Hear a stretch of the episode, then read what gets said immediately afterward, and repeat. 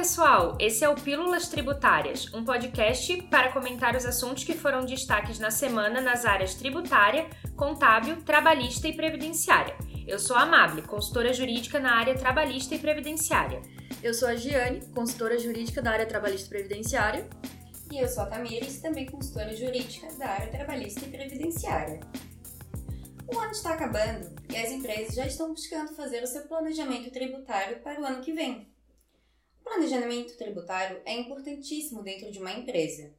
Trata-se de um conjunto de estratégias, ações e estudos elaborados com o objetivo de reduzir a carga tributária de uma empresa de forma totalmente legal, é claro. No tocante ao planejamento tributário, em matéria previdenciária, o regime do Simples Nacional se apresenta como o sistema mais vantajoso para as empresas. E é sobre isso que vamos tratar no podcast de hoje.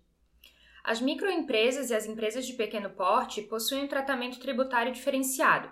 Podem optar no início da atividade ou em janeiro de cada ano, conforme o seu faturamento e atividade econômica, pelo regime do Simples Nacional.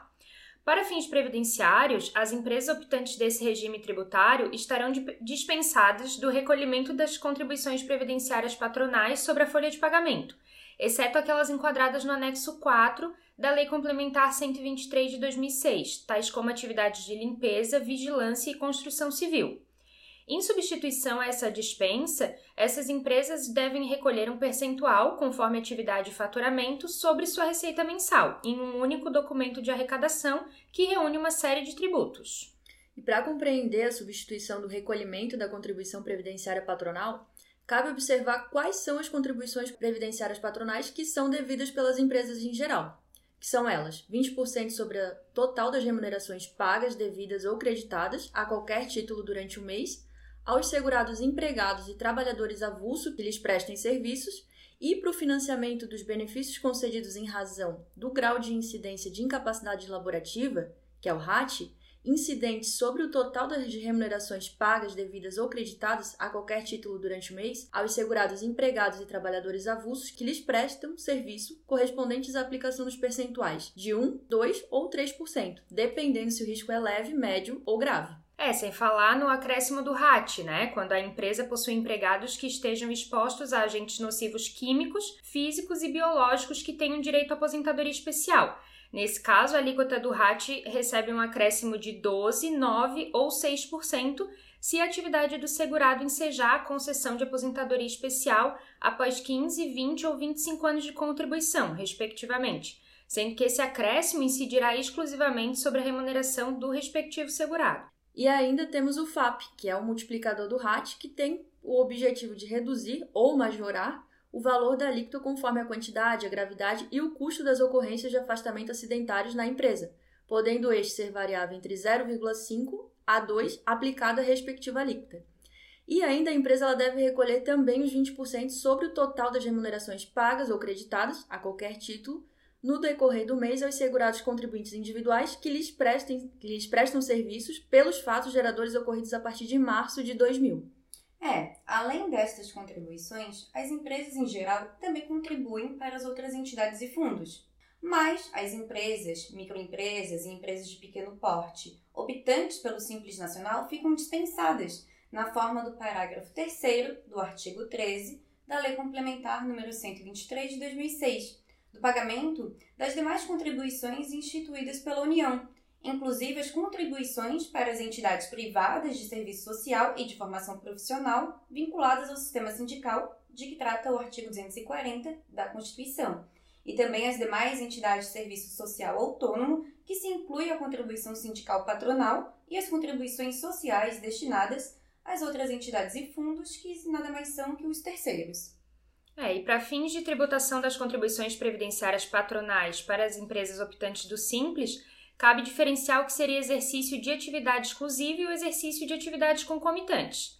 Nesse caso, o exercício de atividade exclusivo é realizado por trabalhador cuja mão de obra é empregada somente em atividades que se enquadrem nos anexos 1, 2, 3 e 5 ou somente no anexo 4 já o exercício concomitante de atividades é aquele realizado por trabalhador cuja mão de obra é empregada de forma simultânea entre atividades enquadradas tanto no anexo 4 como com outra atividade enquadrada em um dos demais anexos 1, 2, 3 e 5 da Lei Complementar 123 de 2006. É, e com isso, as microempresas e empresas de pequeno porte optantes pelo Simples Nacional, para fazer o correto cálculo das contribuições previdenciárias patronais, elas deverão elaborar a folha de pagamento mensal, destacando a remuneração dos trabalhadores que se dediquem exclusivamente à atividade enquadrada nos anexos 1, 2, 3 ou 5 da Lei Complementar 123, exclusivamente atividade enquadrada no anexo 4 e aquelas que possuem exercício de atividade concomitante.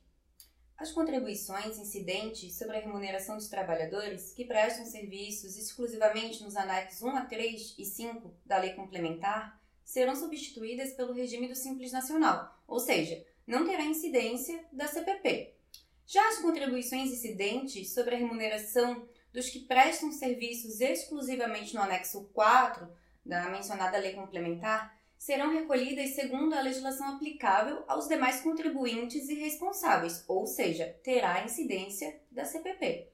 É, nesse caso, a contribuição a ser recolhida sobre a remuneração dos trabalhadores que exercem as atividades concomitantes dos anexos 1 a 3 e 5 com anexo 4 corresponderá ao resultado da multiplicação do valor da contribuição previdenciária patronal, calculada conforme o artigo 22 da Lei 8.212 de 91, pela fração cujo numerador é a receita bruta oferida nas atividades enquadradas no anexo 4 da Lei Complementar 123 de 2006 e o denominador é a receita bruta total oferida pela empresa, ou seja, vai dividir a receita do anexo 4 pela receita bruta total para chegar nesse fator, né? Mas para as empresas que ainda estão na obrigatoriedade da GFIP, devem ficar atentas, pois o sistema da CFIP não faz a separação das folhas concomitantes. Como que fica nesse caso, Giane? Na GFIP, as empresas optantes pelo Simples Nacional que exerçam é, atividades concomitantes tributadas na forma dos anexos 1 a 3 e 5 junto com o anexo 4, elas vão indicar no campo simples, ao que é optante, e no campo outras entidades vão colocar zerado, e no campo código de pagamento da GPS vai sair no código 2003. A orientação da Receita Federal neste caso é desprezar a GPS gerada pelo CFIP e preencher a GPS com os valores efetivamente devidos, observando as orientações deste comentário, utilizando o código 2003 para o recolhimento das contribuições incidentes sobre a folha de pagamento. Mas e no e-social, como fica também? Então, Jane, no e-social, no evento S1000, que é o evento das informações do empregador contribuinte, deve ser prestadas informações cadastrais da empresa e demais dados necessários ao preenchimento e validação dos eventos do e-social, inclusive para apuração das contribuições previdenciárias devidas. Assim, no campo da classificação tributária, do cadastro do empregador, será informado a, informada né, a classificação tributária do contribuinte, conforme a tabela 8 do anexo 1 dos layouts do E-Social, para indicar que o regime tributário da empresa é do Simples Nacional. Nesse campo, a empresa informará se a contribuição previdenciária é substituída, que é o caso dos anexos né, 1 a 3 e 5, se ela é não substituída, que é o caso tão somente do anexo 4, ou ainda se é substituída e não substituída, que é o caso da empresa ser concomitante, ter o anexo 4 junto com qualquer outro anexo do Simples Nacional. É, nesse caso, para fins de cálculo das contribuições previdenciárias sobre a folha de pagamento, deverá ser preenchido no evento S1200, que é o de remuneração do trabalhador vinculado ao regime geral de previdência social do E-Social, preenchendo no campo indicativo do Simples o indicador da contribuição substituída.